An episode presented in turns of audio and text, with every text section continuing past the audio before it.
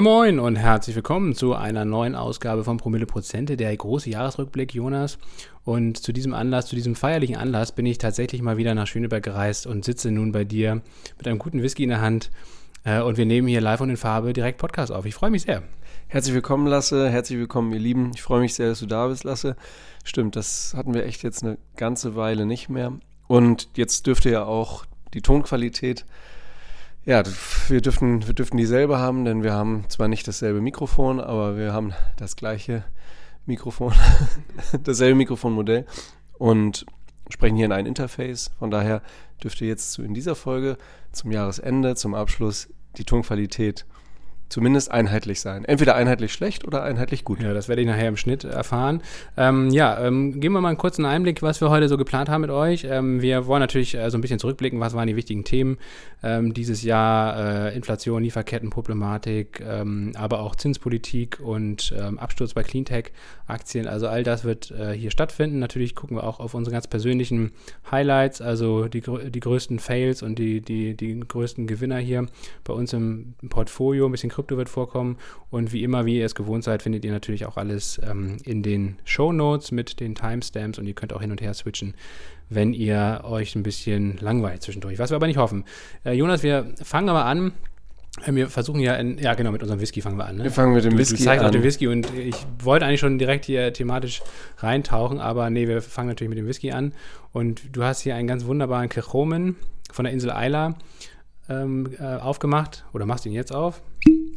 Wem übrigens, äh, ja, wer noch nicht die Whisky-Folge, die Weihnachts-Whisky-Folge gehört hat, dem sei das nochmal hier ans Herz gelegt. Ähm, wir haben viel gutes Feedback äh, gehört, vielen Dank dafür. Und ähm, auch für Einsteigerinnen und Einsteiger ist das, glaube ich, eine Folge, die ähm, schöne Einblicke in die Whisky-Welt bietet. Ähm, das unser Interview mit Basti. Aber ja, wir stoßen mal an. Wir stoßen an. Auf 2021. Ja, das, Komm, das können wir besser. Ja, das sind nicht optimale Gläser, ne? Das sind, du kannst mir mal vorlesen, was auf den Gläsern. Mein Vater hat von seinen Eltern den Dachboden geleert und diese Gläser sind dabei rausgekommen. Ja.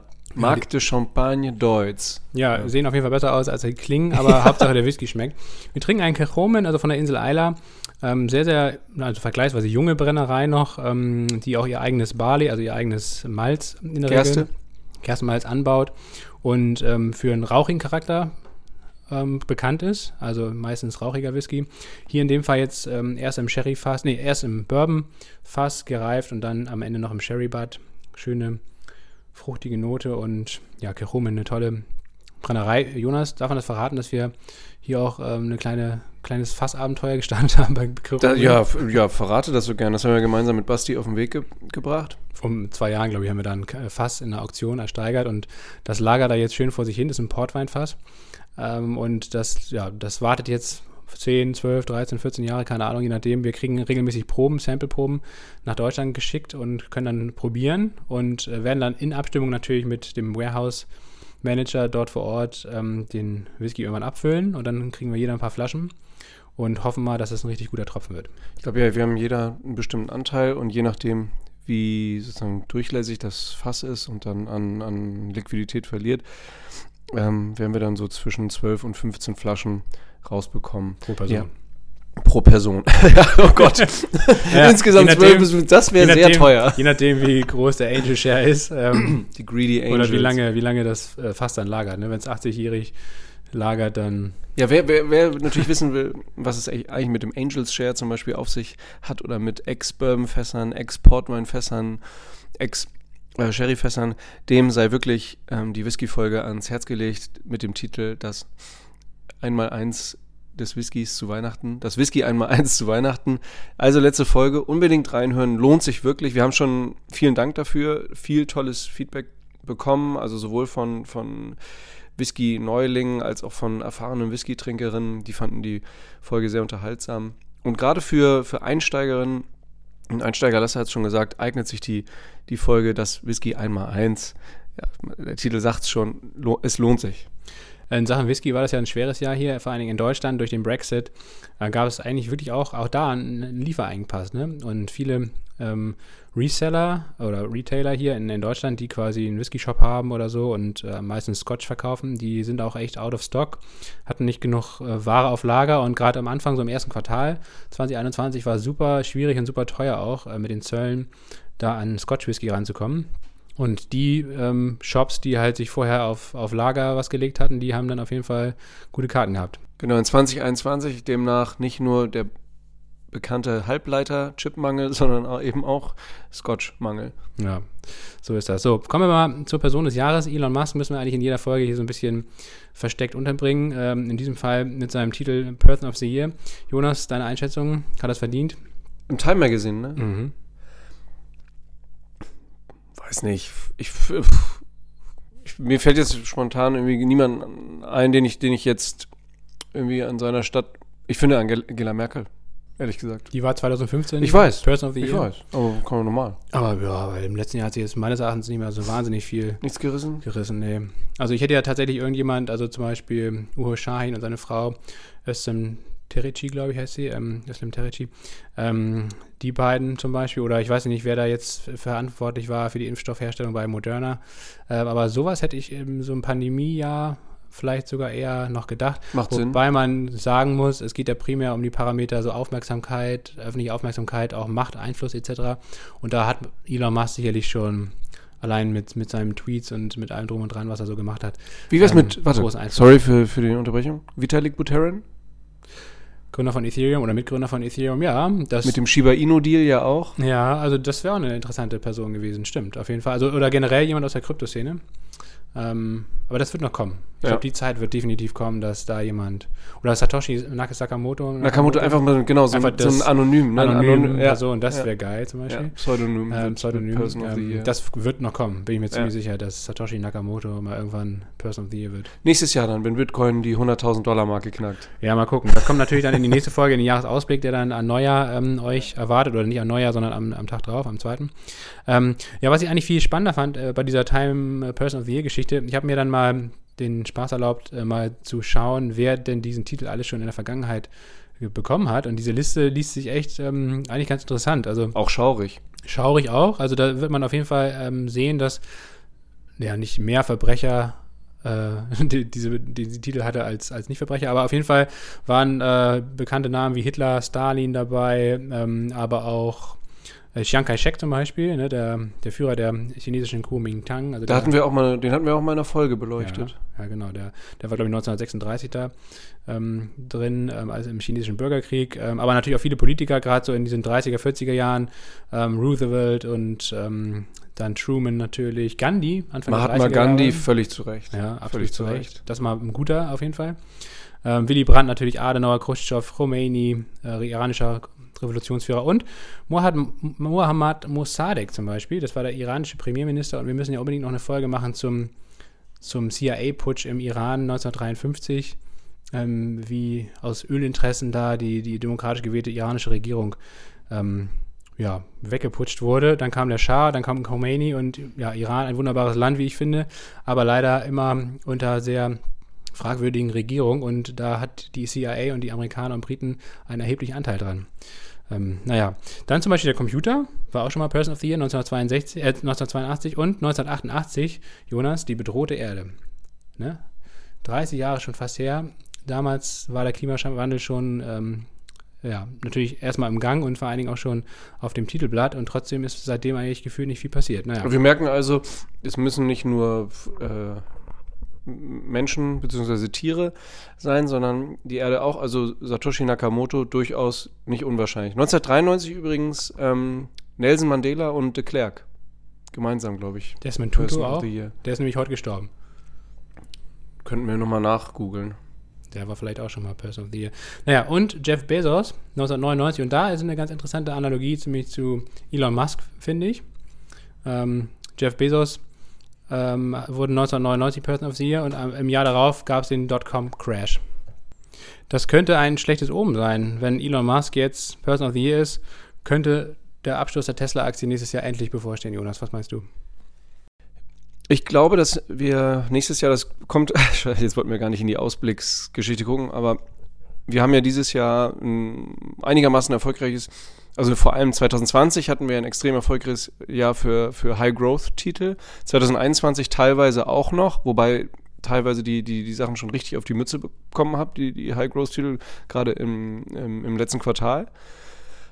Und er springt dir die Katze auf Lasses Laptop. Das ist ja geil. Das ist nämlich eigentlich ihr Platz, witzigerweise. Kommt ja, einfach runter. So. Ja, pack sie einfach runter.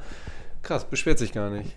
Also naja, gutes, die, du hast eine gute Aura, Lasse. Die möchte natürlich auch hier gerne mit auf, aufs Mikro kommen. Genau, wenn ihr hier was jetzt laut Miauen oder Rumoren hört, dann ist das, dann ist das die, die kleine Musmus hier. Sieben Monate. Ähm, ja, also ähm, High ich, Growth. Ich, ich, kann mir gut vorstellen, dass das, ähm, aber das, das kommt in den Ausblick. Also High Growth wird es nächstes Jahr meiner Meinung nach sehr schwer haben. Aber ist, ist, da kann nicht Teil dieser Folge sein. Hier. Nee, aber was ich äh, auf jeden Fall spannend finde, auch wenn man jetzt schon auf die Indizes guckt, man denkt ja immer, ähm, also Nasdaq, S&P, Dow, äh, eigentlich auch der DAX, notieren gar nicht mal so sehr unter ihren Allzeithochs. Äh, Gerade so Nasdaq und S&P sind eigentlich irgendwie 4, 5 Prozent, wenn überhaupt. Ich glaube, der S&P sogar noch weniger unter dem All-Time High. Ähm, und man denkt, okay, also ist wirklich sehr, sehr gut gelaufen der Aktienmarkt dieses Jahr. Wenn man dann aber eigentlich mal in die Einzelwerte guckt, ähm, kann man jetzt schon feststellen, dass das ein sehr verzerrtes Bild eigentlich da ist. Dass nämlich die allermeisten Einzelwerte in diesen großen Indizes jetzt schon 30, teilweise 40 Prozent unterm All-Time High sind. Also wirklich in den letzten, gerade in den letzten vier, fünf Wochen, im letzten Quartal extrem schlecht gelaufen sind. Ähm, Einzelwerte wie meinetwegen Zoom, Peloton etc. im Nasdaq ja schon das ganze Jahr über massiv unter Druck standen. Also Peloton hat in der Spitze 75 Prozent verloren, Zoom auch ähnlich. Ähm, also wirklich massiv äh, Wertverlust. Ähm, und die Indizes wurden eigentlich nur durch die großen hochkapitalisierten ähm, Unternehmen wie Apple, wie Microsoft, wie Amazon und so weiter, Alphabet, äh, oben gehalten oder äh, an diesen All-Time-Highs. Und das ist nämlich ein, meines Erachtens immer ein größer werdendes Risiko, ähm, wenn ähm, durch Zinspolitik oder andere Aspekte im nächsten Jahr eben auch mal diese großkapitalisierten Unternehmen etwas unter Druck geraten sollten, dann kann es nämlich sehr, sehr schnell auch bei den Indizes so richtig äh, nach unten knallen.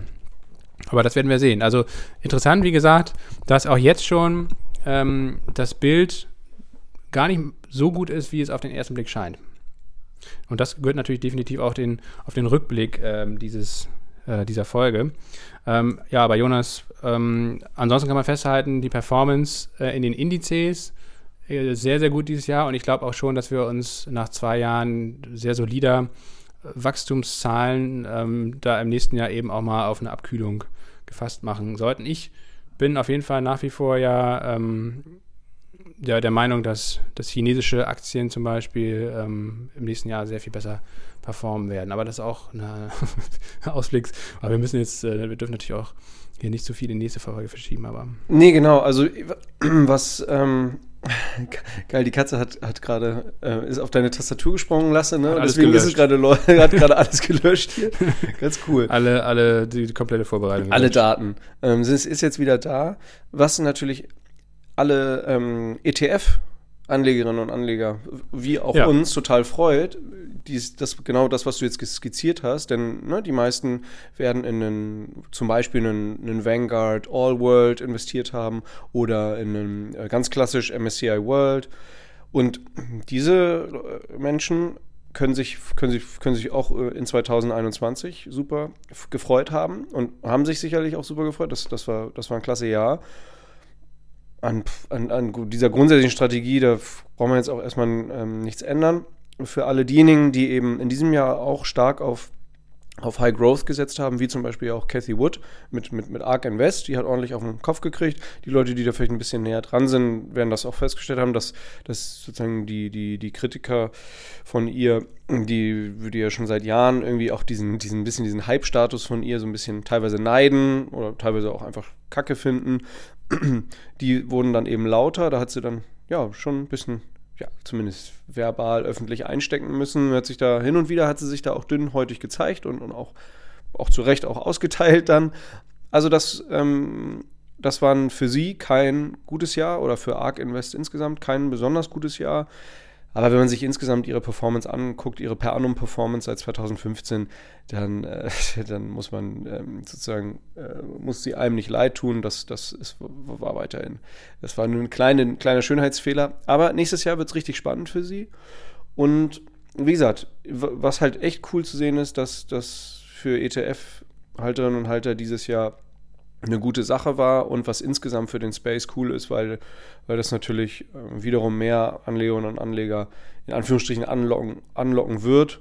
Und ich glaube, insgesamt für die Assetklasse Aktien, so was wir hier vor allem beleuchten, obwohl wir in den letzten Folgen immer wieder stark in, in Krypto auch gerutscht sind. Auf Krypto wollen wir sicherlich heute auch noch eingehen, was, was in diesem Jahr da ging. Aber Anlageklasse Aktien auch in diesem Jahr rückblickend betrachtet definitiv eine Gewinnerin. Ja, total. Also ähm, trotz der hohen Inflationszahlen, das hat man ja immer so ein bisschen gemutmaßt, dass dann damit auch der Aktienmarkt unter Druck gerät. Dem war nicht so. Außer, wie gesagt, diese Hyper-Growth-Werte, die haben definitiv sehr stark darunter gelitten. Ich glaube aber weniger unter diesen Inflationsdaten, sondern vielmehr unter der Überbewertung, die im Jahr davor in 2020 halt aufgebaut wurde. Ähm, das war einfach zu viel und ähm, ja, die Inflation war da, glaube ich, gar nicht maßgeblich. Ähm, generell die Inflation, also kann man schon sagen, war, war, ein bestimmtes Thema in diesem Jahr. Wir hatten ja Anfang des Jahres im Ausblick hatten wir, der Titel, glaube ich, war ähm, Inflation im Anmarsch. Das ist für uns das wichtigste Thema 2021.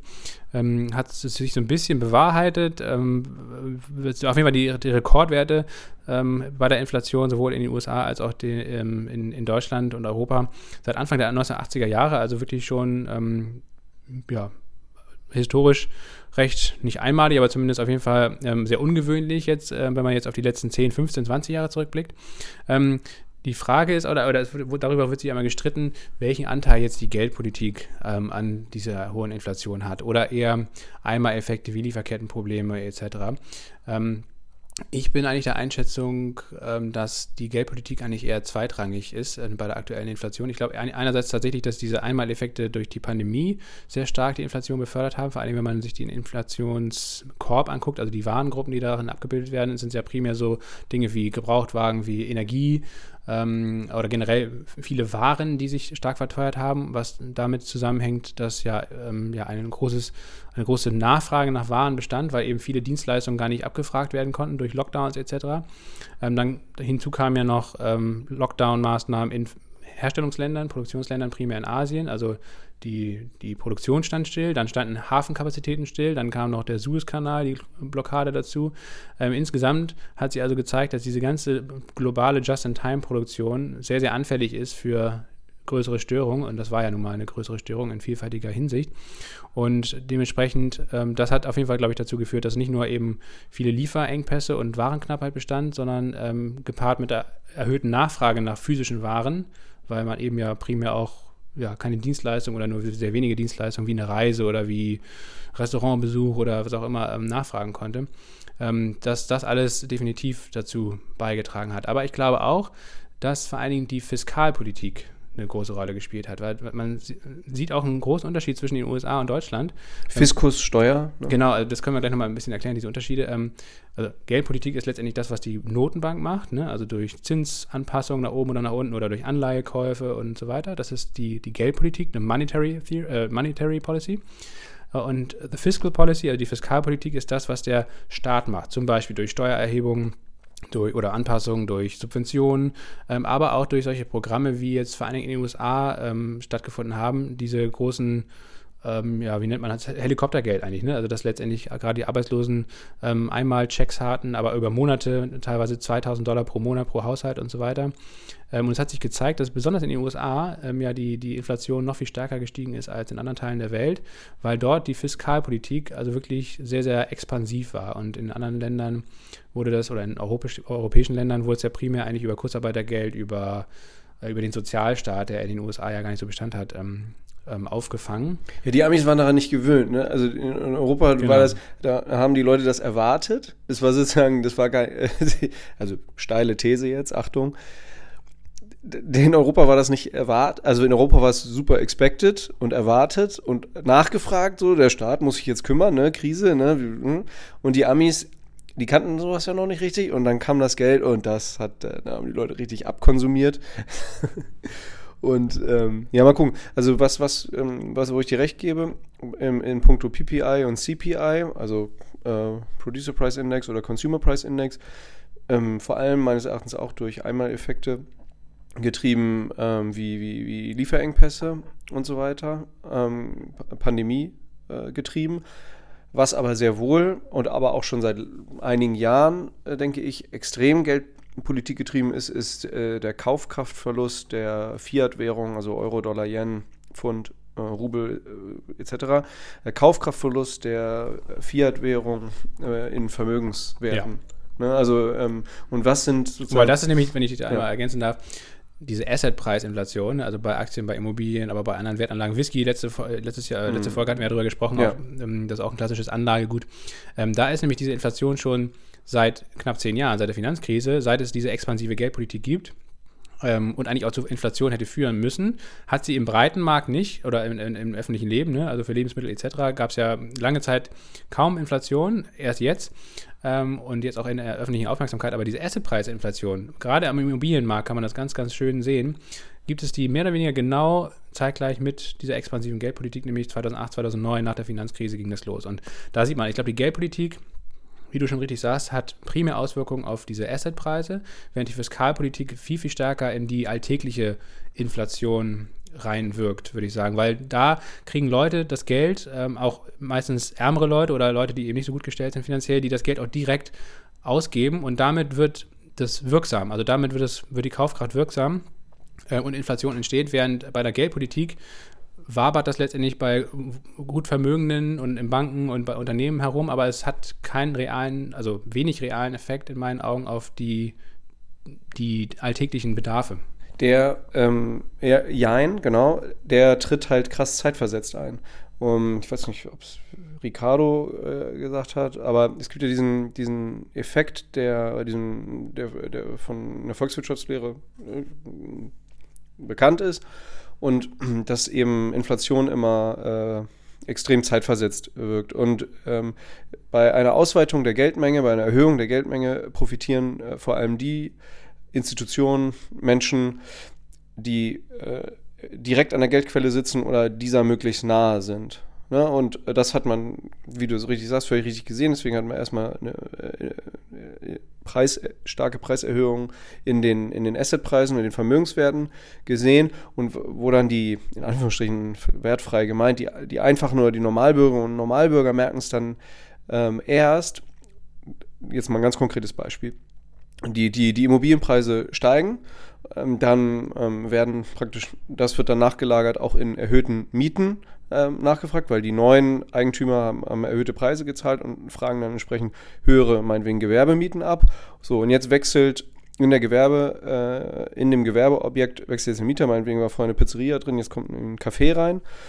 Und dieses Café zahlt dann eben eine erheblich erhöhte Miete und ähm, gibt diese erhöhte Miete in Form erhöhter Cappuccino, Flat White und Croissantpreise an die Kunden weiter. Wir nehmen jetzt mal an, dass dieses Café das auch machen kann, weil es nämlich einen sehr guten Kaffee hat, nette Bedienung etc.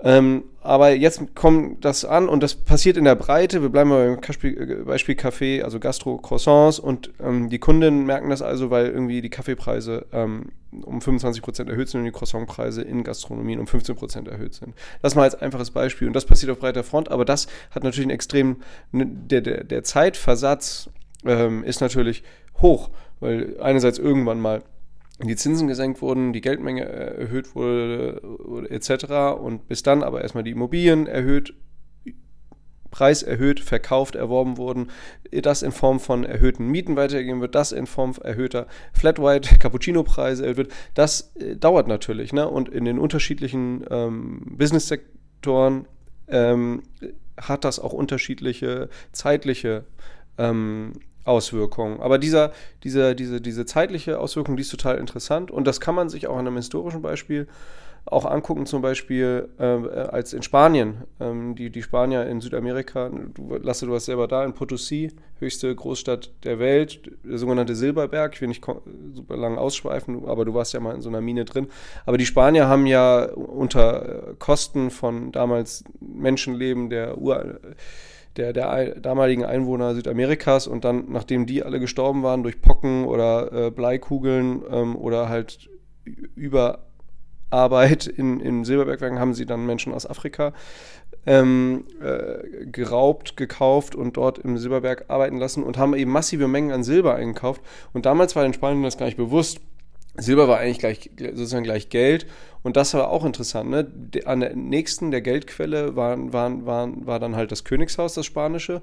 Und das hat dann halt mit den ersten Ladungen neue Pferde, äh, neue Fenster, neue Schlösser, neue Musketen gekauft. Und, aber dann ist halt immer mehr Silber aus Südamerika gekommen und trat halt auf ein begrenztes äh, Güterangebot, nämlich auf ein begrenztes Angebot an meinetwegen erstklassigen Pferden, erstklassigen Musketen, erstklassigen Handwerkern für Schlösser. Und so haben sich die Preise erhöht. Spanien hat durch diese massive Inflation, das Phänomen war damals auch nicht bekannt in Spanien, hat massiv gelitten. Aus der Zeit sieht man noch, wie, wie, wie, wie Städte wie Valencia und so weiter Sevilla sehen natürlich fantastisch. Sevilla sehen ja. fantastisch aus. Das ist also aus das dieser Zeit. Buchstäblich äh, goldene ja. und silberne Gehsteige da und Fassaden. Genau. Also Aber Spanien hat jahrhundertelang noch äh, zu knabbern gehabt an dieser Inflation. Und war natürlich erstmal alles es super. war auch einer der Hauptgründe, weswegen ähm, Spanien, ja. Weltmacht damals, absolute Weltmacht, von den ähm, Briten überholt wurde. Und warum Brit Britannien, Großbritannien überhaupt Weltmacht werden konnte, weil die Spanier Inflation sich, sich mehr oder weniger selbst äh, ja, das Grab geschaufelt haben mit Inflation. Ja, ja das ist ein ganz, ganz wichtiger Zusammenhang. Ähm, gut, dass du das so schön anschaulich erklärt hast. Und was ja auch so ein bisschen perfide ist, in Anführungsstrichen, dass man ähm, bei diesem Immobilienbeispiel ähm, fragt man sich auch, naja, eigentlich müsste doch durch die steigenden Mieten das auch in der, in der Inflation sich widerspiegeln. Aber Mieten zum Beispiel kommen in dieser normalen Inflationsberechnung gar nicht drin vor, oder? Ähm, das ist ja auch so perfide. Da, wenn man das mit reinnehmen würde, und das ist ja nun mal ein ganz, ganz wesentlicher Teil eigentlich der, der, der Lebenshaltungskosten, die jeder von uns hat, oder zumindest alle Leute, die zur Miete wohnen, äh, wenn man das mal mit reinrechnen würde, da hätten wir auch schon lange in den letzten Jahren auch schon deutlich erhöhte Inflationsraten auf jeden Fall. Gerade ja, in Großstädten. genau, und das Problem aber in diesen, ähm, an diesen Warenkörben oder also erstmal ja, völlig richtig, Lasse, gebe ich dir recht. Nur ist das Problem ist ja, dass man immer Durchschnittswerte hat. Ne? Und, und, auch in, in äh, Deutsch, Deutschland oder die Deutschen sind ja ein Miet, Mietervolk. Also es gibt ähm, ähm, hier im Verhältnis ähm, relativ wenig ähm, Immobilieneigentümerinnen und Eigentümer. Deswegen sind Mieten eben ganz entscheidend für, für, für viele Menschen hier in Deutschland. Aber du hast in Deutschland natürlich noch extrem viele, also viele äh, Millionen Menschen sitzen, die noch verhältnismäßig niedrige ähm, Mietpreise zahlen, weil sie eben in alten Mietverträgen sitzen. Der Mieterschutz in Deutschland ist relativ stark. Ähm, persönlich jetzt gut. Aber ähm, das, die, Leute, die Generation sterben jetzt so langsam weg, die jetzt meinetwegen sogar in Berlin teilweise ähm, Netto-Kalt-Quadratmeterpreise von irgendwie 4,50 Euro zahlen. Gibt es halt noch relativ ja, viel ja. in Berlin ja. zum Beispiel. Ähm, Auch allein bei uns im Haus. Genau, also, die sterben wir, jetzt. Wir haben schon eine weg. sehr günstige Miete eigentlich, aber die äh, Leute, die sonst so bei uns im Haus wohnen, die wohnen halt schon seit 20, 30 Jahren und die bezahlen teilweise, das, ist, das ist lächerlich, das ist also Wahnsinn. Also, ja, der, der, genau, zwei, der Unterschied. 2 Euro, 3 Euro ja. netto kalt den Quadratmeter und solche Geschichten. Wahnsinn. Ja, der, genau. Das Gap ist einfach aktuell wahrscheinlich so hoch wie noch nie. Ähm, another Gap, ne? Es gibt nicht nur, nur so Wealth Gap, sondern auch ähm, ähm, ähm Rental Gap. Aber ne, dass du eben unten die 2,50 hast und oben aber dann äh, irgendwie die 21 Euro. Ja, ganz so schlimm ist bei uns noch nicht. Verzerrt aber, natürlich aber definitiv klar, im Nachbarhaus zum Beispiel bezahlen die Leute 14, 15 Euro. Ja. Wir bezahlen sieben, das ist auch schon echt mega gut. Also wir, wir sind auch schon sehr gut gestellt, aber ja, im Vergleich zu den alten Mieterinnen und Altmietern ja. ähm, ist selbst das dann irgendwie das zwei- oder dreifache, ne? Oder das Dreifache dann, ja. Naja, also mir war echt interessant. Ähm, letzter Punkt zur Inflation und auch nochmal in dieser diese Kon Komponente der Lieferketten. Ähm, da wird ja immer gesagt, dass das jetzt nur temporär ist und ähm, das nicht bleiben wird, etc. Da bin ich persönlich so ein bisschen skeptisch, weil ich glaube schon, dass sich grundsätzlich etwas in dem Gefüge der Globalisierung, wie wir sie jetzt in den letzten Jahrzehnten gesehen haben, äh, verändert. Also auch schon vor Corona sich schon verändert hat oder begonnen hat, etwas zu verändern. Aber Corona war nur ein Corona War ein Beschleuniger. Und zwar sehen wir einerseits eine, so eine, eigentlich eine Deglobalisierung von Warenströmen. Ich glaube schon, dass Produktionsstätten, die ja in den letzten Jahrzehnten primär nach Asien verlegt wurden, wo es günstig war, wo es günstige Arbeitskosten vor allen Dingen gab, ähm, dass die eben sukzessive auch zurückverlagert werden in Hochlohnländer, ähm, dann aber meistens hochautomatisiert stattfinden. Also meinetwegen Beispiel Schuhproduktion, ne, ähm, wurde oft jetzt in Vietnam, Bangladesch gemacht von Adidas.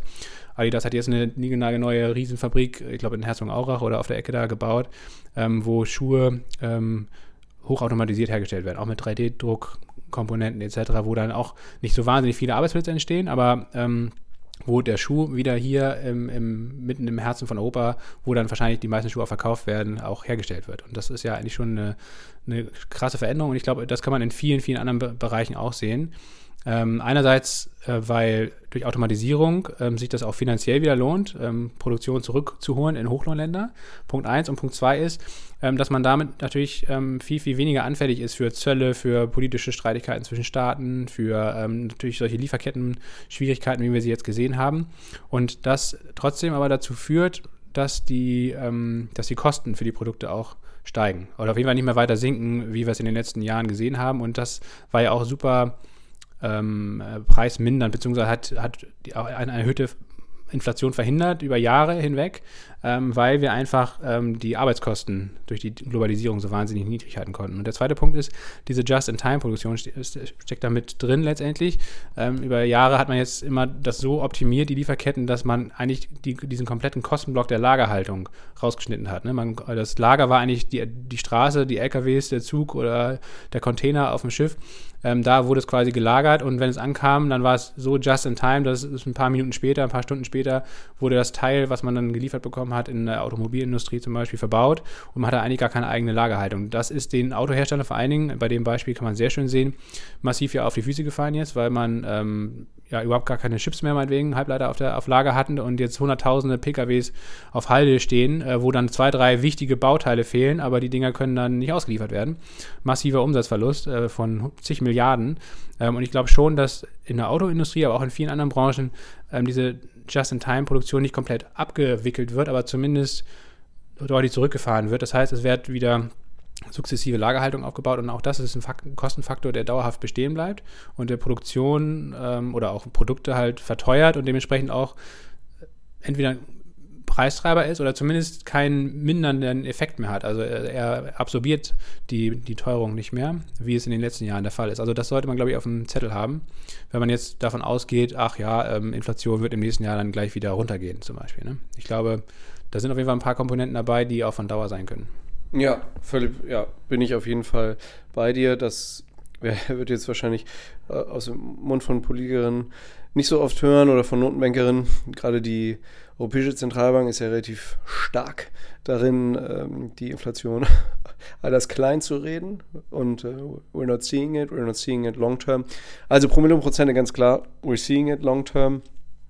Was ich interessant finde äh, mit äh, diesem der Veränderung des globalen Gefüges, das hat, hat man, finde ich, auch in diesem Jahr schon gesehen, ist nämlich, dass zwar einerseits genau viele Produktionsschritte oder Produktionseinheiten wieder in, in zurück in die USA, zurück nach Großbritannien, zurück ähm, nach Europa geholt wurden aus sogenannten Billiglohnländern, was aber meines Erachtens und ähm, davon werden die meines Erachtens die sogenannten Schwellenländer noch viel mehr profitieren und noch viel schneller zu, ähm, zu annehmbaren Wohlstand kommen, ist nämlich, dass die jetzt ähm, nicht mehr ähm, in der Breite so sozusagen in Anführungsstrichen so Billo-Jobs machen werden, wie, wie irgendwie nähen oder irgendwelche Schuhe zusammensetzen oder irgendwelche Hardware-Computerbauteile, whatever, sondern die werden massiv meines Erachtens in diesen Developer-Space gehen. Also wir werden meines Erachtens ähm, noch mehr, und das haben wir dieses Jahr schon gesehen, in Ländern wie Vietnam, Philippinen, ähm, äh, in Äthiopien, Südafrika, ähm, auf dem Balkan, ne, also Rumänien, ähm, äh, Slowenien ganz, ganz stark, diese Länder im, im, Bereich Softwareentwicklung, aber nicht nur Software as a Service, äh, sondern auch ähm, Programme entwickeln, ja, kurz äh, Developer, das als Jobbezeichnung. Und ich meine, dass ich denke, das ist eine, eine, sehr gute Entwicklung. Einerseits nämlich äh, wird das befeuert durch, durch, dadurch, dass bereits hoch ausgebildete und auch ähm, High-Income-Experts in diesen Ländern äh, leben, was weiß ich, in Portugal, auf den Phillies of Bali, nämlich in, ja, sogenannte Western Experts. Und die werden einen Einfluss haben auf, auf, auf die Bevölkerung vor Ort. Und meines Erachtens eine ist nicht, da steckt viel These drin jetzt zugegebenermaßen, aber eine, eine Entwicklung, die langfristig anhalten wird und das ähm, wird für, für, für die Länder, ähm, die werden nämlich aus dieser Billiglohnspirale, die ist meines Erachtens, das hat man in den letzten zwei Jahren gesehen, aufgebrochen. Das wird jetzt natürlich noch, noch einige Jahre dauern, aber ich glaube, es ist eine Entwicklung, die zum Glück nicht ähm, umkehrbar ist und wir werden, ähm, wir werden meines Erachtens extrem äh, disruptive und innovative Lösungen sehen, verstärkt äh, aus, aus sogenannten Schwellenländern. Ja, das glaube ich auch. Ich glaube auch, das können wir dann eigentlich so als Schwenk hin zum Thema Blockchain und Krypto auch vielleicht betrachten. Ähm, ich glaube, dass diese Technologie da auch ähm, wahnsinnig eine große Rolle, positive Rolle spielen wird. Ähm, denn wenn man sich anguckt, woher jetzt die, die Innovation kommt, beziehungsweise vor allen Dingen die Adaption von, von Kryptowährungen zum Beispiel, dann wird das meines Erachtens stark in Schwellen- und Entwicklungsländern stattfinden, wo man einfach gar kein zentralisiertes Geldsystem hat, wo viele, viele hunderte von Millionen Menschen auch gar keinen Zugang zum normalen Finanzsystem haben. Also weder ein Girokonto noch eine Kreditkarte noch überhaupt irgendwie eine Möglichkeit, ähm, ja, an, an, an vielen geschäftlichen ähm, Transaktionen teilzunehmen und ähm, mit, mit Crypto-Wallets und so weiter ähm, wird erstens werden die Kosten massiv sinken, vor allen Dingen auch der Geldtransfer und das ist ja ein ganz, ganz wesentlicher Faktor für viele Volkswirtschaften in, in Developing Countries, ähm, dass die Expats oder die, die Auswanderer letztendlich ähm, Geld zurückschicken in ihre Heimatländer. Ähm, das sind teilweise 20, 30, 40 Prozent de, der Wertschöpfung oder des äh, BIPs. Wobei aber da dann halt so Unternehmen wie Western Union und Money Transfer und wie sie alle heißen, ähm, horrende Transaktionsgebühren verlangen. Das ist, glaube ich, ein Versprechen, das das Krypto vielleicht geben kann äh, oder hoffentlich bald auch realisieren kann, dass man einfach diese Transaktionskosten minimiert und viel mehr Geld direkt ähm, ohne Umwege oder ohne ab, abgezwacktes Kapital halt äh, in die schwächeren Volkswirtschaften fließt. Und ich glaube auch schon, dass, dass, ja, dass der Zugang äh, zum globalen Arbeitsmarkt und auch zum globalen Kapitalmarkt für, für Menschen in Schwellen- und Entwicklungsländern dadurch stark vereinfacht und stark vergünstigt wird. Das ist zumindest das, woran ich glaube oder was ich auch natürlich hoffe. Ob das dann am Ende eintritt, wird man sehen. Da wird es auf jeden Fall natürlich auch noch viele ähm, Stolpersteine geben. Wenn man sich jetzt El Salvador anguckt zum Beispiel, ne, Bitcoin als Legal Tender, also als, als staatlich anerkannte Währung eingeführt. Ähm, da, da werden noch einige Länder folgen. Aber die, die klassischen Institutionen, die bisher dieses bisherige Geldsystem und auch das System der Abhängigkeiten, nämlich dass, dass viele Schwellen- und Entwicklungsländer massiv abhängig sind von westlichen Staaten und auch von, von ähm, Krediten etc., das wollen natürlich IMF, also Weltwährungsfonds, Weltbank etc. natürlich auch möglichst lange aufrechterhalten, diese Abhängigkeitsverhältnisse. Also es wird ein harter Kampf werden. Aber bin schon optimistisch, dass ähm, das gelingt, diesen Kampf zu gewinnen und diese bisherigen Strukturen aufzubrechen und ähm, den, den Wohlstand auch ein Stück weit vielleicht umzuverteilen. Das wäre natürlich top. Auf jeden Fall. Ein ähm, Ausspruch aus dem Crypto-Space ist ja dieses Bank the Unbanked. Also gibt äh, den Leuten, die, die keinen Zugang zum klassischen Finanz- und Bankensystem haben, einen Zugang äh, zu Kapital, zum Kapitalmarkt, ganz grob. Wir haben das ja auch schon, da gibt es ja ein altes Beispiel, nämlich Mobile Payment, ne, was glaube ich aus Kenia glaub, ja, kam, M-Pesa, genau. Ja. Das hatten wir mit SMS auf SMS-Basis. Richtig, auf, genau, auf SMS-Basis, deswegen Mobile Payment. Also auch, da haben wir auch gesehen, eine, Innovat eine Innovation im Payment-Bereich, der eben aus, aus Kenia kam. Also ganz klar, wo dann eben die Not ähm, relativ, relativ groß war. Und da werden wir auch sehen, dass diese Länder und Märkte dass ähm, äh, diese neuen Technologien schneller adaptieren werden und dementsprechend so ein klassisches, dass so eine große, dass viele Millionen Menschen das eben leapfroggen werden, also der Begriff, dass sie eben eine Technologie einfach überspringen werden. Und das ist für diese Märkte und Länder insofern auch, auch eine Chance, als dass sie sich viel intensiver und auf viel breiterer Front ähm, mit diesen neuen Technologien beschäftigen, als zum Beispiel ein Markt wie Deutschland. Weil wir sehen hier aus meiner Sicht leider oder aus unserer Sicht leider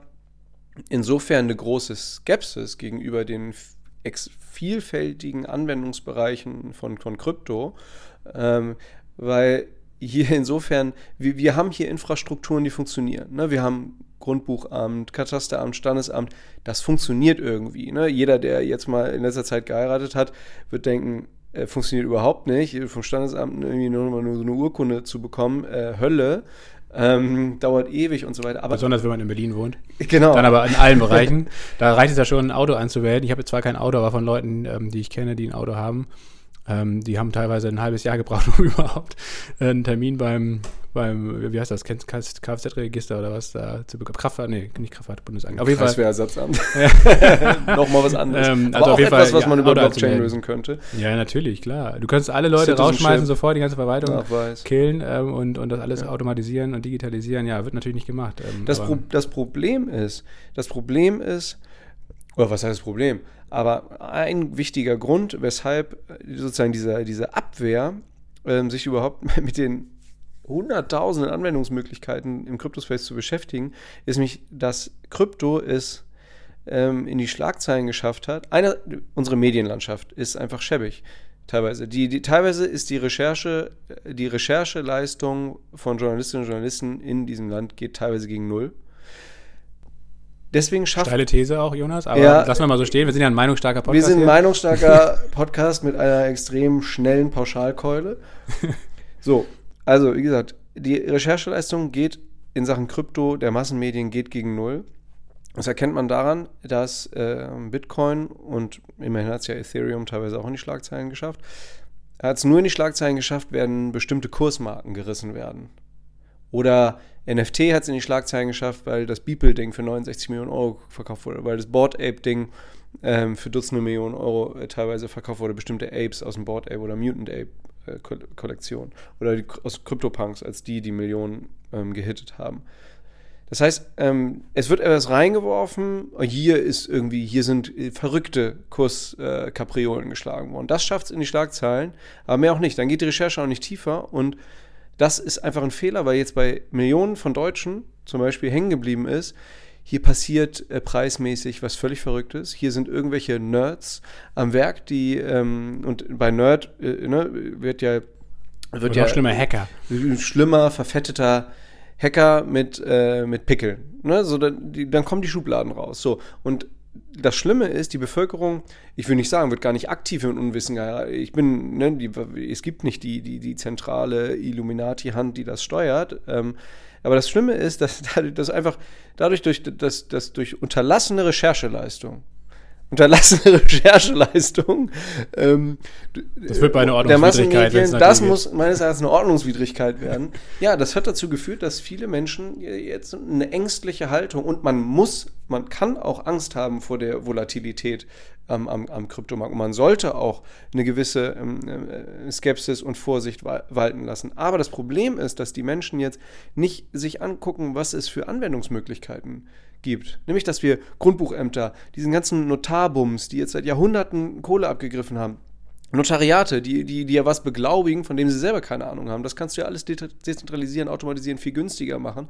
Dass diese ganzen Sachen, dass dich damit jetzt in Deutschland die Masse nicht beschäftigt und deswegen wird Deutschland meines Erachtens auch, wenn das so weitergeht, wie, wie es in diesem Jahr gelaufen ist, auch in Sachen Krypto abgehängt werden und diese ganzen Technologien, die werden wir aus Vietnam bekommen, die werden wir aus Slowenien bekommen, die werden wir aus Rumänien bekommen. Ich freue mich für diese Länder. Die werden wir aus Äthiopien bekommen, aus Südafrika bekommen. Aber äh, in Deutschland äh, wird sich dann wieder umgeguckt werden. Ja, also zumindest was die, was den Benefit für die breite Bevölkerung anbelangt. Also man muss da, glaube ich, schon, ich glaube auch die, die deutsche Kryptoszene ist ja schon sehr, sehr stark. Äh, aber das ist eben eine Nische, das sind Leute, die sich damit befassen. Ähm, und äh, die haben ja einen großen Einfluss auf jeden Fall. Und die werden natürlich auch total davon äh, profitieren und auch daran partizipieren. Aber wenn es darum geht, jetzt, dass äh, ein breites Publikum erstens davon äh, ein bisschen Ahnung hat und zweitens, jetzt meinetwegen als reine, aus reiner Investmentperspektive davon monetär vielleicht per, ja, profitiert, da gebe ich dir absolut recht, dass das, glaube ich, nicht so richtig ähm, passiert. Trotzdem muss man, glaube ich, sagen, oder muss man auch ein bisschen differenzieren. Ähm, ich glaube, dieses Jahr war Krypto natürlich sehr gut, kommen wir auch gleich dazu sprechen, war auch bei uns mit Abstand das beste Investment auf jeden Fall in verschiedenen Coins. Ähm, trotzdem glaube ich schon, dass auch natürlich immer, dass es immer Hype- und Bass-Zyklen geben wird, dass es weiterhin volatil bleiben wird, dass viele Projekte auch ähm, äh, nicht erfolgreich sein werden und da auch natürlich ein Totalverlust droht, etc. Es ist nach wie vor ein sehr, sehr früher, äh, frühes Stadium einfach mit dieser ganzen Entwicklung. Ähm, ich glaube trotz, und das natürlich, dieser spekulative Charakter, den finde ich auch kritisch, also den kann man auch sehr gut kritisch be beleuchten und man sollte das auch differenziert, glaube ich, betrachten. Ne? Also ich glaube, da passieren auch viele Dinge, die einfach äh, nach wie vor äh, ziemlich schwachsinnig sind. Ähm, auch der, der jetzige Status, ähm, zum Beispiel in Sachen Energieverbrauch etc., ist alles nicht zufriedenstellend. Ne? Ähm, Nichtsdestotrotz glaube ich, äh, trotz dieser ganzen Missstände, die es definitiv bei Krypto gibt, ähm, glaube ich, dass das langfristige Potenzial riesig ist und ähm, dass man das definitiv eher in den Fokus nehmen sollte und sich daran orientieren könnte, ähm, auch wenn es darum geht, das irgendwie gezielt zu fördern, vernünftig zu regulieren und so weiter und so fort. Ich glaube, da muss man eben diese, diese großen, großen Linien oder die langfristigen Entwicklungsmöglichkeiten eher in Betracht nehmen als diesen kurzfristigen, vielleicht auch teilweise spekulativen Exzess, der ja durchaus definitiv auch stattfindet oder stattfand. Genau, und bei den großen, bei den zwei größten Währungen wie Bitcoin, also was heißt Währung, aber bei den zwei größten Kryptoprojekten wie Bitcoin, von der Marktkapitalisierung größten Kryptoprojekten wie Bitcoin und Ethereum, äh, können wir ja konstatieren, dass wir in diesem Jahr eine massive Abnahme der Volatilität ähm, gesehen haben. Ne? Also das, wie wir sehen, ähm, ist, äh, insbesondere Ethereum und Bitcoin sind auf jeden Fall in der, in der Mass Adoption, in der Akzeptanz insoweit ähm, gereift, ähm, und das sehen wir eben in der, in der, in der Schwankungsintensität der, der Preise von Ethereum und Bitcoin zum Beispiel gegenüber US-Dollar oder gegenüber Euro. Und diese Volatilität hat eben abgenommen und das ist eine gute Nachricht. Und wir sehen ähm, natürlich bei neuen Kryptoprojekten, die eben auch äh, im Gegensatz zu ähm, relativ etablierten Projekten sehen wir, dass bei, bei, bei neuen Projekten eben noch krass volatil ist. Und da lasse vollkommen recht. Es, es bedarf eines relativ überschaubaren technischen und zeitlichen Aufwands, einen neuen Coin äh, zu launchen. Deswegen werden auch ähm, gefühlt hunderte Coins wöchentlich neu gelauncht und die meisten davon werden auch in der Bedeutungslosigkeit ähm, verschwinden und, und der eine oder andere wird da sicherlich mit Betrug Aufsehen erregen. Aber ich hoffe einfach, dass dass, äh, dass die Medien dem Space mehr Aufmerksamkeit widmen werden, um eben nicht aus diesen ähm, Betrugsfällen äh, zu, zu sehr äh, negative Abfärbungen geschehen zu lassen auf die etablierten Projekte und auf die vielen sinnvollen Anwendungsbereiche, die dieser Cryptospace hat. Und nochmal, wir sind, we're still early to the party, es ist eine relativ neue Technologie oder es sind relativ neue Technologien, definitiv Plural an der Stelle. Und es ist einfach wichtig, sich, sich, sich damit zu beschäftigen. Also die, die, ob jetzt irgendwie Ethereum, ob es das in 15 Jahren noch gibt, oder Polkadot oder Cosmos oder Shiba Inu, keine Ahnung. Aber die Technologien, die dahinter stecken, Non-Fungible Tokens, ähm, äh, Blockchain, dass, dass das in 15 Jahren es noch geben wird und dass das in 15 Jahren den Alltag der meisten Menschen auf dieser Welt maßgeblich mitbestimmen und gestalten oder unterstützen wird, das ist 100% sicher. Ja, 100% sicher ist natürlich nichts, aber zumindest hat es eine hohe Wahrscheinlichkeit, dass diese Entwicklung. Ja, keine Anlageberatung, Meinung, Meinungsstark. Dass diese, dass, diese, dass diese Entwicklung weiterhin auf jeden Fall ähm, ja, sehr, sehr schnell gehen wird und dass es definitiv auch an Relevanz noch weiterhin gewinnt. Was ich tatsächlich in diesem Jahr irgendwie das erste Mal das Gefühl hatte, ähm, dass, dass viele Krypto-Projekte so einen richtig, auch einen richtigen Use Case bekommen haben. Also in den letzten Jahren, auch im letzten richtigen Crypto-Cycle ähm, ähm, 2017, war es immer so, da war noch super viel Zukunftsmusik äh, mit drin. Und natürlich ist es auch jetzt noch so, dass wahnsinnig viel in der Zukunft liegt und, und natürlich auch entsprechend viel Spekulation dabei ist. Aber jetzt, in diesem Jahr, habe ich das Gefühl, dass es zum ersten Mal so richtig große großen Traffic gibt. Also dass richtig, richtig viele Leute ähm, das wirklich nutzen. Also, auch näher Menschen über Gaming, ne? Ja, genau. Also Gaming ist tatsächlich die Branche und da werden wir auch im Jahresausblick dann, glaube ich, nochmal richtig ausführlich drüber sprechen, über Play to Earn und etc. hatten wir auch schon eine Folge dazu gemacht. Ich glaube, dieses Gaming, das ist tatsächlich das erste richtige Feld, wo es massiv Anwendung findet und auch wirklich aus dieser Nische herauskommt, wo es wirklich total relevant ist, jetzt schon und auch in, in Zukunft äh, immer mehr wird. Ähm, aber auch was, was Decentralized Finance anbelangt und ähm, Finanztransaktionen etc. Ich glaube, dass in diesem Jahr da wahnsinnig viel passiert ist. Ähm, und dass man jetzt erstmal, genau, dass, dass, dass diese, diese praktische Nutzung auch wirklich dazu führt, dass es natürlich auch immer mehr Akzeptanz auch wirklich in breiten Bevölkerungskreisen hat. Weil bisher, wie gesagt, war es nur so, man könnte den Notar ersetzen, man könnte das Katasteramt ersetzen, man könnte dies, man könnte das, man könnte ähm, Gebühren sparen, wenn man Geld von A nach B über, überweist, aber dass das tatsächlich gemacht wurde, das kam eigentlich so gut wie nicht vor in den ersten zehn Jahren von Blockchain. Ja, und, und jetzt kommt es aber wirklich immer mehr in diese Richtung und vor allen Dingen ähm, steigen immer mehr VCs rein. Das ist natürlich auch ein Zeichen dafür, dass, dass, dass die Leute, die sich wirklich in diesem ganzen Technologiebereich, auch im Silicon Valley auskennen, äh, dass die da massiv an die Zukunft glauben und das natürlich auch pushen. Also nicht nur finanziell, sondern eben auch äh, ja, in, in, politischen Kontakten. Ne? Also dass man sieht man ja, dass die, die Größen der Kryptoszene, die ganzen Leute von Coinbase, FTX etc., die werden jetzt schon da in den Kongress eingeladen und sind da maßgeblich an der Regulation Regulation, an der Regulierung beteiligt, im Gesetzgebungsprozess. Also das zeigt ja, welchen, welchen Status das mittlerweile alles hat. Und da ist, glaube ich, auch, spielt eine ganz wichtige Rolle, dass, wie gesagt, jetzt Venture Capital mit drin ist. Ähm, und ähm, ja, dass, dass letztendlich das eine viel breitere Akzeptanz eigentlich gewinnt. Ja, und es ist auch kein Wunder, dass das im Bereich Gaming äh, so, so die ersten naheliegenden Anwenderfälle im Alltag ankommen, weil nämlich im Gaming-Bereich du auch relativ viele junge Menschen hast. Und es ist einfach so, dass wir Menschen im Alter, mit fortschreitendem Alter, weniger offen werden für neue oder äh, den Alltag disruptierende Dinge werden. So, deswegen äh, bin ich eigentlich auch der Meinung, dass wir mittlerweile eigentlich alle drei Jahre eine, eine einschlägige Therapie brauchen um äh, jeder, jede von uns, um, ähm, um, um, um immer wieder auf ähm, sich eingeschlichene Verhaltensmuster aufmerksam gemacht zu werden. Ne? Da geht es ja gar nicht immer darum, um, um Traumata zu verarbeiten, sondern es geht darum, äh, mit Hilfe ähm, einer dritten Person, meinetwegen kann das auch in fünf Jahren ein Algorithmus machen, klappt wahrscheinlich ohnehin viel besser, dass wir aufmerksam gemacht werden auf Dinge, die sich bei uns im negativen Sinne, für uns im negativen Sinne ähm, bemerkbar gemacht haben und dass wir uns eigentlich, ja, wahrscheinlich reicht irgendwann alle drei Jahre nicht mehr aus, aktuell reicht wahrscheinlich alle drei Jahre aus, aber in 15 Jahren müssen wir das wahrscheinlich jedes Jahr machen. Ähm, aber äh, ich, da gibt es auch ein ganz gutes Buch, glaube ich, von James Clear oder so. Atomic Habits heißt das. Im Deutschen hat das so einen ganz furchtbaren Titel, die 1%-Methode oder so ein Mist. Aber das ist, denke ich, ein, ein sehr interessantes Buch. Ähm, und dass wir uns einfach, es geht ja gar nicht um so ein spießiges oder so, so ein hässliches Selbstoptimieren. Das ist so ein, finde ich persönlich irgendwie ein, ein blödes Wort. Und Upskilling hört sich auch irgendwie komisch an, aber es geht eben dieses lebenslange Lernen. Ähm, hört sich fast so ein bisschen lebenslänglich, aber das, das wird, ähm, das ist, ehrlich gesagt, ist das für mich, das habe ich irgendwie in diesem Jahr erst so richtig begriffen, muss ich sagen. Also das, ähm, ja, mit, mit, mit, mit 38,5 Jahren ist da der Groschen bei mir tatsächlich sehr spät gefallen. Also ich glaube, das jetzt wirklich verstanden zu haben, aber ich glaube, so richtig gefallen ist er erst dieses Jahr. Also ist aber eine, finde ich, schöne Erkenntnis, weil ich glaube, mit 38,5 Jahren kann ich, kann, kann ich mich noch ändern oder irgendwie, irgendwie verbessern.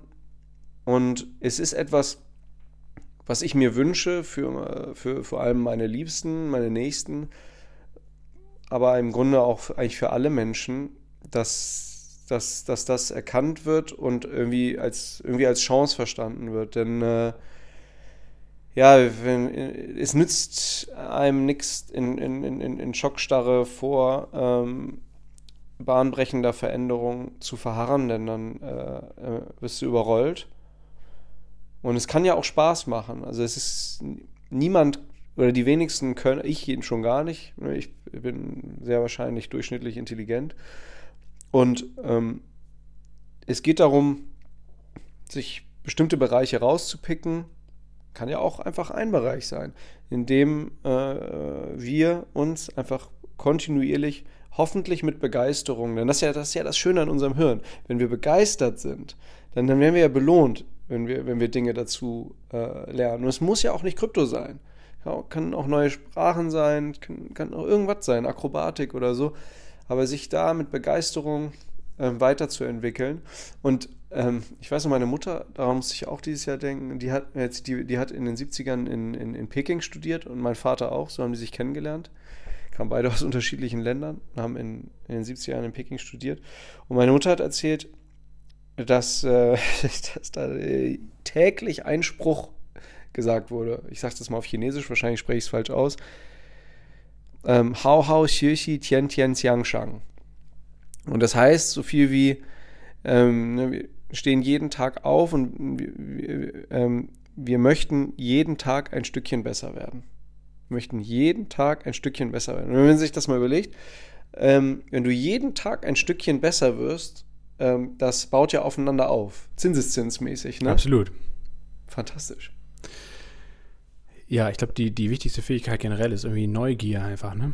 Und das Schöne an Neugier ist eigentlich, dass man, also dass das, glaube ich, jeder in sich hat. Also es, man kann es natürlich irgendwie triggern und man kann es vielleicht auch irgendwie fördern oder so. Und man kann es sicherlich auch, was heißt verlernen, aber man kann es natürlich auch irgendwie, ähm, ja, also man kann sicherlich auch irgendwie ein Stück weit verlieren, diese Fähigkeit. Aber ich glaube, Neugier ist in der heutigen Zeit äh, umso wichtiger, weil, weil sich eben so viel und so, so viel auch schnell verändert, ähm, dass man, äh, dass sich, man sich diese Neugier bis ins hohe Alter eigentlich erhält. Ähm, und auch bereit ist, sich mit neuen Dingen auseinanderzusetzen und, und möglichst versucht, aus seinen, seinen täglichen Routinen auch mal auszubrechen und mal über den Tellerrand zu schauen.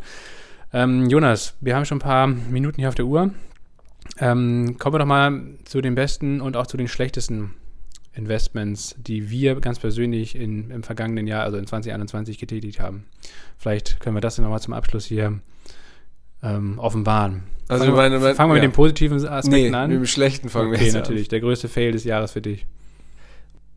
Alle meine Investitionen in Silber. Ja, das kann ich auf jeden Fall Also, bestätigen.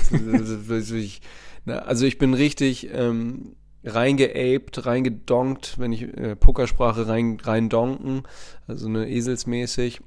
Ähm, ne, so im Pokern sagt man ja auch, uh, if you don't know who's the fish at the table, it's probably yours- yourself.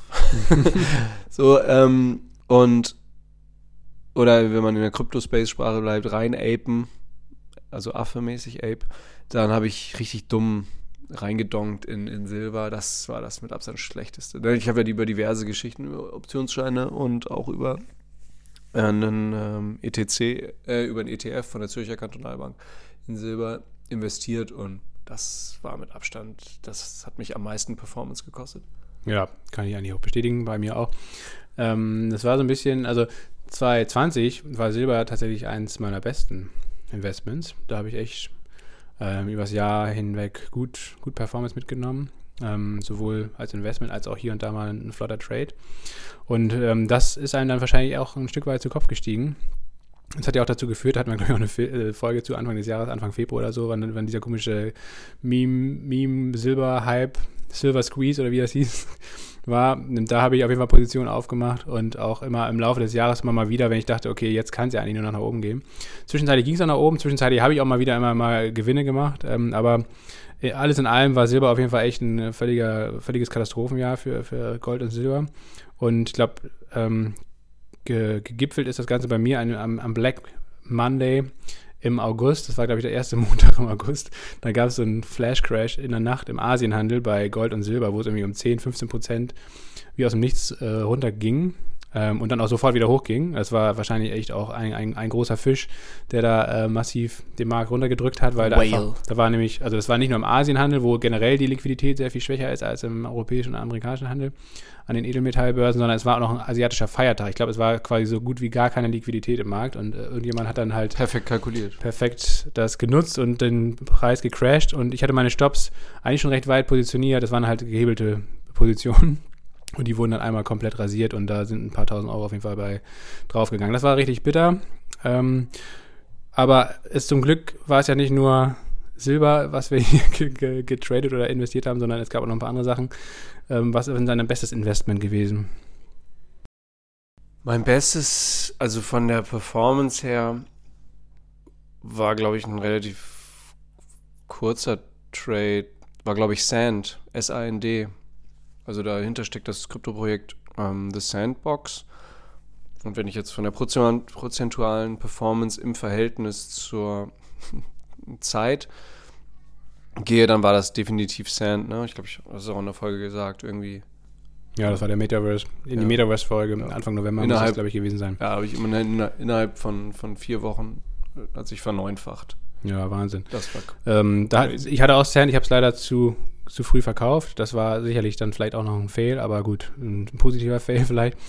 Ähm, bei mir war es auch tatsächlich Krypto, also ähm, Polkadot, meine Polkadot-Position, die ich, halte ich immer noch, das heißt, ich habe jetzt die Gewinne noch nicht realisiert, deswegen ist das so ein bisschen trügerisch, aber zwischenzeitlich war ich da, ja, ich weiß gar nicht, ich bin bei 9 oder 7 Dollar, glaube ich, letztes Jahr rein und zwischenzeitlich standen die ja schon bei über 50 Dollar, jetzt mittlerweile bei 30 Dollar, 29 Dollar. ja. Ähm, ist eine Sache, die ich aber auch langfristig halte oder auch bei den ganzen Parachain-Auktionen habe ich da investiert. Ähm, Gala, auch so ein Gaming-Token, den wir auch gemeinsam gehalten haben. Ähm, da gab es auch irgendwie 5, 600 Prozent oder so drauf. Du hast ja schon richtig schön realisiert die Gewinne. Ich hoffe jetzt, dass ich das demnächst auch mal machen kann. Das ist ein Stück weit zurückgekommen, aber ähm, das werde ich jetzt demnächst mal machen. Und ähm, was ist die beste Aktie bei dir gewesen im Depot? Biontech. Biontech. Aber aufgefallen ist mir als beste Aktie irgendwie Oracle. Also irgendwie, weil, weil Oracle, das hatte ich. Oracle ist ja. Damals haben sich ja, ich weiß gar nicht, wer es war, das, also das, was Elon Musk, mit wem hat er sich immer ein bisschen gebettelt, aber früher, so in den, in den, in den 90ern und 2000 rum, war es ja immer so Larry Ellison und, und Bill Gates. Und dann ist aber jetzt die letzten Jahre ähm, Oracle eigentlich immer so und Larry Ellison auch also so, im Schatten gestanden von, von, von Microsoft. Ist ja auch ein großer Trump-Befürworter, hat er auch nicht die beste Publicity. Stimmt. Zumindest nicht in den äh, relevanten Kreisen, die ja alle eher. Nicht in den, den Silicon Valley und Tech-relevanten genau, Kreisen, genau. genau. Da war, hat er sicherlich eine Sonderposition eingenommen. Aber muss einfach sagen, Larry Ellison hält ja immer noch ungefähr 40 Prozent, glaube ich, an Oracle. Also ist, glaube ich, aktuell der viert- oder fünfreichste ähm, Mensch der, der Welt, zumindest officially. Und für mich persönlich also genau, von der Performance her war, ähm, ist es Biontech, äh, aber so, wenn ich sage, trotzdem irgendwie für. Gutes Händchen bewiesen. Alles ganzheitlich ge gesagt ist für mich so Oracle die bemerkenswerteste Aktie bei mir im Depot gewesen. Der größte Überraschungswert vor allen Dingen auch. Irgendwie, ja, irgendwie, ja, rückblickend betrachtet irgendwie dann nicht überraschend, aber Montag ist immer leicht Lotto spielen. Ja, deswegen, ja, hast recht. Und äh, vielleicht nochmal äh, ein, zwei Punkte zur Begründung. Also die sind ja vor allen Dingen im Bereich Blockchain eigentlich ganz gut aufgestellt, ne? Ja, wobei das natürlich umsatzmäßig noch gar nicht so viel ausmacht, aber ich, deswegen halte ich die Aktie weiter und habe auch vor sechs Wochen nochmal aufgestockt. Ich halte genau die einerseits da gut, relativ gut für gut positioniert und, ähm, und auch weil das Cloud-Geschäft von Oracle äh, in diesem Jahr richtig ange, äh, angesprungen ist. Und das einfach ja, maßgeblich Umsatz gebracht hat und die auch diverse Software-Solutions ähm, auf ein, auf ein Abo-Modell umge, äh, umgestellt haben. Das ist, das ist ja immer gut, kommt gut an bei Anlegerinnen und Anlegern oder an der Börse. Und deswegen glaube ich, äh, dass sie future-mäßig gut aufgestellt sind, weil sie in Sachen Blockchain ähm, einige Füße in, den, in, der, in, der, in der Tür haben. Ähm, ja, und ja, jetzt vor kurzem standen sie noch im, also einerseits wegen der Quartalzahlen, da gab es nochmal, glaube ich, einen Sprung von über 10% nach oben und danach ging es aber auch wieder recht äh, steil nach unten, weil sie Cerner übernommen haben, ein, ein ich glaube auch ein Cloud-Unternehmen, glaube ich, ne? Ähm, was wahrscheinlich vom Markt wieder abgestraft wurde, weil es vermeintlich zu teuer wurde. Aber mal schauen. Also viele Analysten sagen, dass die Cerner-Übernahme auf jeden Fall sehr, sehr gut ist, dass sie perfekt ins Portfolio von Oracle passt und ähm, da, dass man sich nicht von diesen kurzfristigen Turbulenzen äh, verunsichern sollte. Oftmals sind die Aktionärinnen und Aktionäre dann ja irgendwie unzufrieden, also von dem Unternehmen, das übernimmt, weil das Geld in Anführungsstrichen besser angelegt wäre, wenn es irgendwie in Aktienrückkäufe oder Dividenden oder irgendeine so Scheiße investiert werden würde. Da bin ich ja überhaupt kein Freund von oder diese Meinung teile ich überhaupt nicht. Wenn eine Übernahme strategisch sinnvoll ist, dann ist das äh, auch aus Investmentperspektive in meinen Augen sehr viel besser angelegtes Geld, als wenn das Geld einfach nur in Aktienrückkäufe oder noch schlimmer Dividenden gesteckt wird, wo Unbedingt. das Geld dann einfach super unproduktiv versickert ja. und ähm, Siehe AT&T. Ja, und, und eben nicht langfristig in, in das Unternehmen fließt und, und in, in neues Wachstum, aber auch in, in die Stärke des Unternehmens und ins Geschäft. Von daher ähm, wird Oracle mit der Cerner-Übernahme langfristig da, glaube ich, auch einen guten Griff gemacht haben. Ähm, bei mir, ja, BioNTech definitiv immer wieder hier im Podcast ja besprochen. Es war auch eine meiner besten Aktien des Jahres und äh, bin ich auch nach wie vor sehr positiv gestimmt. Und ähm, die Aktie halte ich nach wie vor im Depot und bin davon auch weiterhin überzeugt. Werden wir vielleicht im Jahresausblick dann in der nächsten Folge nochmal ein bisschen beleuchten, vor allen Dingen auch diese ganze ähm, Omikron- und Covid-Geschichte und dann auch eine andere Aktie, die wir jetzt vor kurzem tatsächlich auch schon kurz beleuchtet haben, nämlich MIPS ähm, echt so ein Hidden Champion aus Schweden, ähm, stellen ähm, letztendlich ein ganz, ganz innovatives Helmsystem her. Stellen gar nicht selbst die Helme her, die Fahrradhelme oder Outdoor-Helme und so weiter, Arbeitshelme, sondern eben nur das, das System, ähm, was den bestmöglichen Schutz für den Kopf gewährleistet. Das lizenzieren sie an ganz viele Helmhersteller und das Geschäft ist auf jeden Fall extrem gut gelaufen. Natürlich auch, weil der Fahrradmarkt und auch generell der Outdoor-Markt irgendwie extrem gewachsen ist und weiterhin wachsen wird. Ja, und Infrastrukturbau, ne? Arbeitssicherheit. Aber in diesen ganzen Arbeitshelm-Geschichten sind sie noch gar nicht so stark vertreten. Bisher kommt das Wachstum primär aus diesem Outdoor- und Freizeitsport-Ding. Ähm, aber ja, die Aktie ist dieses Jahr unglaublich, ich glaube 200 Prozent nochmal gestiegen, obwohl sie im letzten Jahr auch schon so gut gelaufen ist. Ähm, ja, ist bei uns nach wie vor, nee, musste die Position nicht mehr, da hast du, glaube ich, jetzt. Nur ich habe 50 Prozent der Position okay, verkauft. Da hast du die Position so ein bisschen reduziert. Ich halte meine Position einfach nach wie vor, auch wenn es sicherlich da jetzt mal ein bisschen auch ähm, temporär bergab geht. Mal gucken. Ähm, glaube ich aber nach wie vor, dass das Geschäftsmodell eigentlich auch noch weiteres Wachstum in den nächsten Jahren zeigen wird. Ja, Mensch, super, Jonas. Ähm, Anderes, andere Aktie, die wir sicherlich noch nennen können, ist Steiko, ne? Ja. Ste Steiko mit C, S-T-I, Wahnsinn, ja. S-T-E-I-C-O.com, Steiko, das Naturbausystem. Also es hört sich jetzt so ein bisschen an, als ob die Sponsor dieser Folge wären, aber sind sie nicht. Also machen halt, wir haben, wir haben die auch schon mal Leuten, nachhaltige Holzfaserdämmung. Ich weiß noch, wie mein Vater uns beiden gesagt hat, da war Steiko, glaube ich, bei 37 Euro, da hatte er irgendwie gerade gut verdoppelt.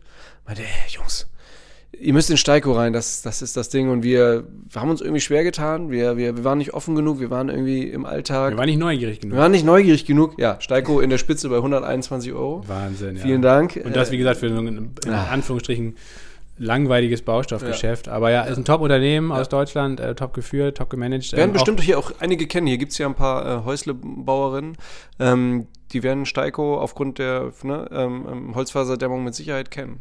auch echt nachhaltig, äh, viel besser als diese ganze Chemo-Scheiße, da den ganzen Bauschaum und was man da sonst so für Dämmung benutzt. Also auch unter Nachhaltigkeitsaspekten ein absolutes Top-Investment, auch nach wie vor bauen. Gebaut wird immer und mit Steigo baut es sich noch viel, viel besser und nachhaltiger und äh, auch als Investment, glaube ich, ähm, ein schönes Ding. Ähm, Jonas, dann vielleicht noch zum Abschluss jetzt dieser Folge ein paar Zahlen zum Podcast. Ähm, wir können euch ja mal hier so ein bisschen ein paar Insights bieten. Ähm, wir freuen uns natürlich echt über weiter steigende Hörerinnen und Hörerzahlen und über viel gutes Feedback, ähm, Rückmeldung. Also vielen, vielen Dank erstmal an euch, dass ihr hier so regelmäßig zuhört. Ähm, das hat uns hier weiterhin immer motiviert, ähm, den Podcast weiter fortzuführen. Wir machen das ja, wie gesagt, so ein bisschen nebenbei, auch ohne Sponsoring-Einnahmen oder sonstiges. Es gibt die Möglichkeit, das finanziell ja zu unterstützen. Also durch die Community trägt sich hier auch unsere Arbeit. Könnt ihr gerne auch machen. Unter ähm, promilleprozente.de findet ihr da alle Infos.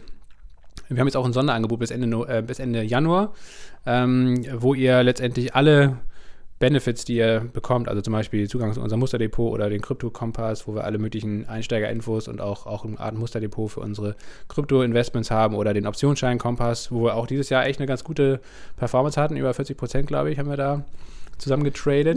40 Prozent, wow. Ja, gar nicht so schlecht. Ähm, das läuft auch gut weiterhin. Ähm, also all diese Sachen, wenn man uns quasi ähm, per Mitgliedschaft finanziell unterstützt, dann unterstützt ihr nicht nur die Arbeit und äh, die Fortführung dieses Podcasts hier, ähm, sondern ihr erhaltet auch noch jede Menge sinnvolle Informationen für euch oder für eure persönliche Altersvorsorge, Investment, wie auch immer, viel nützliches Wissen vielleicht. Ähm, wie gesagt, das sind keine Anlageempfehlungen, sondern primär ist es Wissen und Information, das euch dann irgendwie dazu bringen soll, da irgendwie gut informiert an die Sache ranzugehen. Und 40 Prozent pro Jahr zu machen, promilleprozente.de, keine Anlageberatung. Ja, also auf jeden Fall unter promilleprozente.de findet ihr alle Infos und bis Ende Januar ein absolutes Top-Sonderangebot. Ähm, da gibt es nämlich ähm, all diese ganzen Pakete für den halben Preis. Ähm, 8 Euro monatlich statt, glaube ich, 17 Euro monatlich.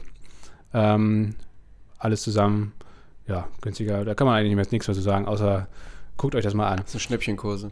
Ähm, aber man muss auch sagen, wie gesagt, ähm, wir haben jetzt 700, 800 Plays pro Woche, das ist okay, aber sicherlich noch ausbaufähig. Von daher ähm, noch wichtiger, glaube ich, als dieser finanzielle Support ist, ähm, dass ihr den Podcast gerne teilt, dass ihr ähm, Mund-zu-Mund-mäßig das weiter verbreitet, eu euren Freunden, Bekannten, die das auch vielleicht hören könnten oder für die das spannend sein könnte, dass ihr denen das mal sagt, äh, dass ihr das vielleicht auch mal in anderen Foren oder auf anderen Kanälen teilt. Social Media zum Beispiel würde uns super weiterhelfen oder bei anderen Discord-Communities. Ja, oder auch bei, bei Spotify, wenn ihr jetzt die App ähm, aktualisiert habt auf den neuesten Stand, ne, das kostet euch, euch nichts, vielleicht 30 Sekunden eurer Lebenszeit. Und da wären wir einfach sehr dankbar, wenn ihr einerseits Spotify auf die neueste Version aktualisiert, was ja auch euch unmittelbar helfen würde, und dann eben die Chance nutzt, auf die drei Punkte zu klicken, wenn ihr auf unserem Podcast seid und uns dann ja gern, gern natürlich eine 5-Sterne-Bewertung gebt. Äh, keine Bewertungsempfehlung. Aber das, wie gesagt, das würde uns mega helfen, denn ähm, ja, Play, Playlists sind Keys, nicht nur im Buchbereich, ne, Play, äh, Bestsellerlisten, sondern da die Playlisten in den Streams helfen uns und nochmal die Info. Ähm, also Streamer von Podcasts bekommen eben kein Geld für die, für die Streams. Es sei denn, es sind halt irgendwie ja, Jan Böhmermann, Olli Schulz oder, oder gemischtes Hack und so und die haben dann irgendwie Exklu Exklusivdeals mit, äh, mit Streaming-Plattformen wie Spotify oder Apple und so. Sei ihnen auf jeden Fall gegönnt, alles cool, aber ähm, die meisten Podcasts, 98% der Podcasts out there, bekommen eben keinen einzigen Cent für, äh, für die Streams. Und deswegen ja, sind wir, ja, wie alle anderen eurer geliebten Podcasts, auch auf eben eine gute Bewertung angewiesen. Wenn ihr sagt, boah, die Jungs haben aber keine vier oder fünf Sterne verdient, dann, ähm, dann ist es okay, so, aber dann wären wir dankbar, wenn, ähm, wenn ihr uns kritisches Feedback äh, konstruktiv kritisches Feedback an fanpost.promilleprozente.de sendet. Denn ja, wir möchten nicht nur neugierig bleiben, sondern wir möchten auch konstruktiv geäußerte Kritik ernst wahrnehmen und ähm, im besten Fall 180 Grad mäßig turnen und uns verbessern. Deswegen, ähm, ja, viele Cents jetzt ins Phrasenschwein von meiner Stelle, aber ja, wir freuen uns auch sehr über konstruktiv geäußerte Kritik an fanpost.promilleprozente.de. Und rückblickend kann ich betracht, äh, sagen, dass ich äh, in den meisten Folgen sehr langsam geredet habe. Manche Leute hat das zur Verzweiflung getrieben, weil sie gedacht haben, Mensch, wenn ich jetzt, wenn Jonas redet so langsam, äh, dass ich stelle den Podcast 1,4 um 1,4 schneller. Aber dann haben sie gemerkt, scheiße, jetzt verstehe ich den Lasse nicht mehr, weil Lasse ja schon einen relativ schnellen Sprachfluss hat. Mal sehen, was ich im Jahresausblick formulieren kann, um mich zu verbessern, aber was vielleicht auch Lasse tun kann, um mir entgegenzukommen. Vielleicht wird Lasse etwas langsamer und ich eine Ecke, zwei Ecken schneller und Lasse eine Ecke langsamer.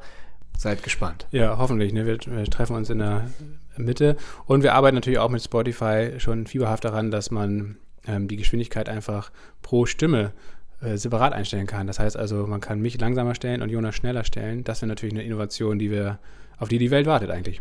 Müssen wir mit Spotify mal sprechen. Ähm, ja, last but not least sei an, auf die Discord-Community verwiesen. Wie gesagt, wir haben jetzt auch vor kurzem, Anfang des Monats, Anfang Dezember, eine Discord-Community aufgemacht. Link findet ihr in den Shownotes. Ähm, geht da gerne rauf, ähm, meldet euch da an, das ist komplett kostenlos. Ihr könnt da einfach äh, drauf zugreifen, könnt uns Fragen stellen, könnt mit vielen anderen Mitgliedern in der Community euch austauschen ähm, und ihr könnt auch, wie gesagt, Feedback und Themenvorschläge vor allen Dingen auch für die, für die nächste Podcast-Folge da direkt reinschreiben. Ähm, das nehmen wir dann alles auf und machen daraus eine schöne Folge. Also, vielen Dank fürs Zuhören, kommt gut ins neue Jahr und wir hören uns dann in 2020 mit einem fulminanten Jahresausblick und mal gucken, Jonas, ob wir ähm, mit unserer Prognose wieder so einigermaßen ins Schwarze treffen oder ob wir diesmal uns komplett blamieren und die Finger verbrennen. Das und wird erst das Jahr zeigen, aber zumindest die Prognose kriegt ihr dann schon nächste Woche. Richtig, und wieder mal hat sich bewiesen, dass in den ähm, breiten ETF und bei den sogenannten Aktien für die Ewigkeit Buy and Hold gelohnt hat. Deshalb auch wieder Jahresrückblick 2021, Promille und Prozente, says and said, buy and hold. Tschüss. Ciao.